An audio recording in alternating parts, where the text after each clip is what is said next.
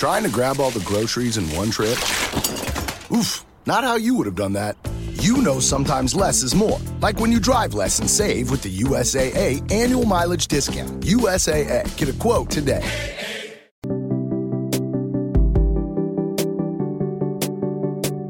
Happy Thursday, April 20th, 2023, and this is 5-Minute Daily Devotionals with Religionless Christianity. Today we're going to be reading and discussing Luke chapter 21, verses 21 through 23, and they read, "Then let those who are in Judea flee to the mountains, and let those who are inside the city depart, and let not those who are out in the country enter it. For these are days of vengeance, to fulfill all that is written. Alas, for women who are pregnant, and for those who are nursing infants in those days. For there will be great distress upon the earth and wrath against this people." The destruction that befalls Jerusalem will be swift and devastating. As we've discussed, this was foreshadowed in the siege by Rome in AD 70.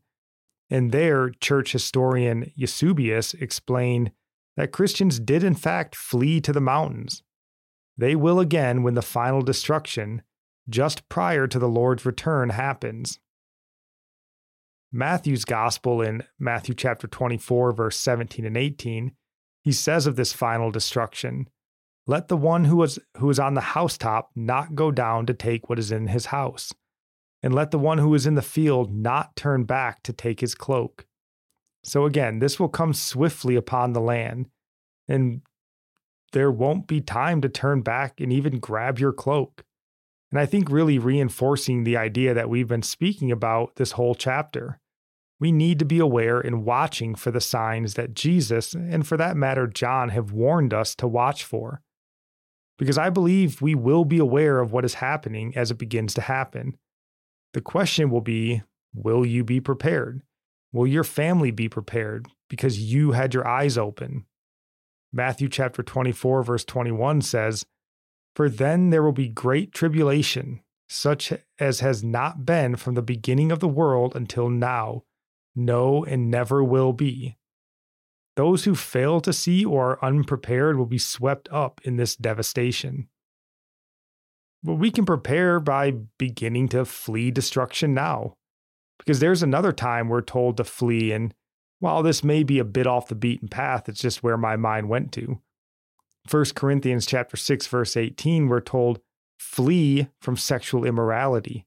Every other sin a person commits is outside the body, but the sexually immoral person sins against his own body."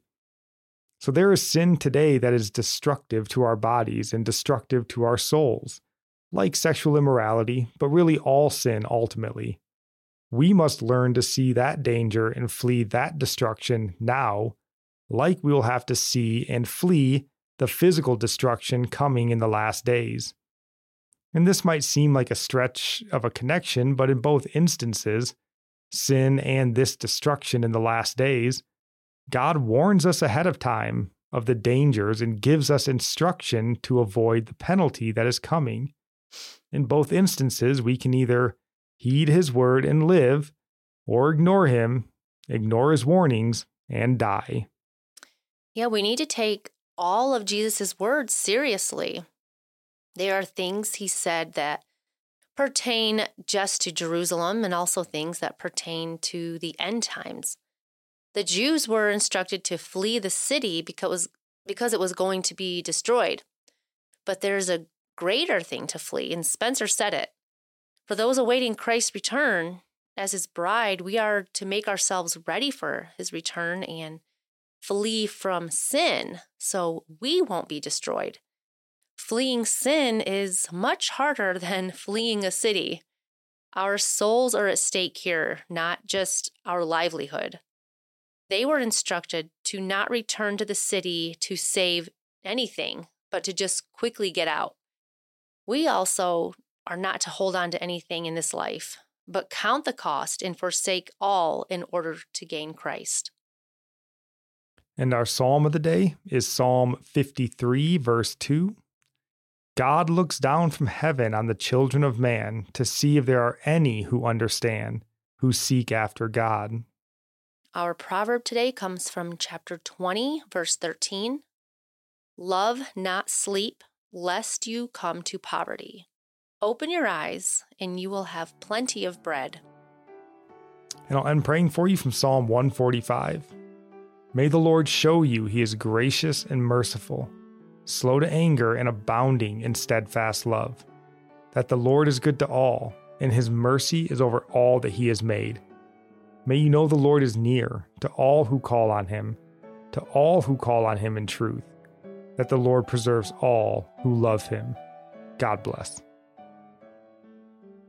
When you save on auto insurance for driving safe with USAA Safe Pilot, you'll feel like a big deal, even in a traffic jam.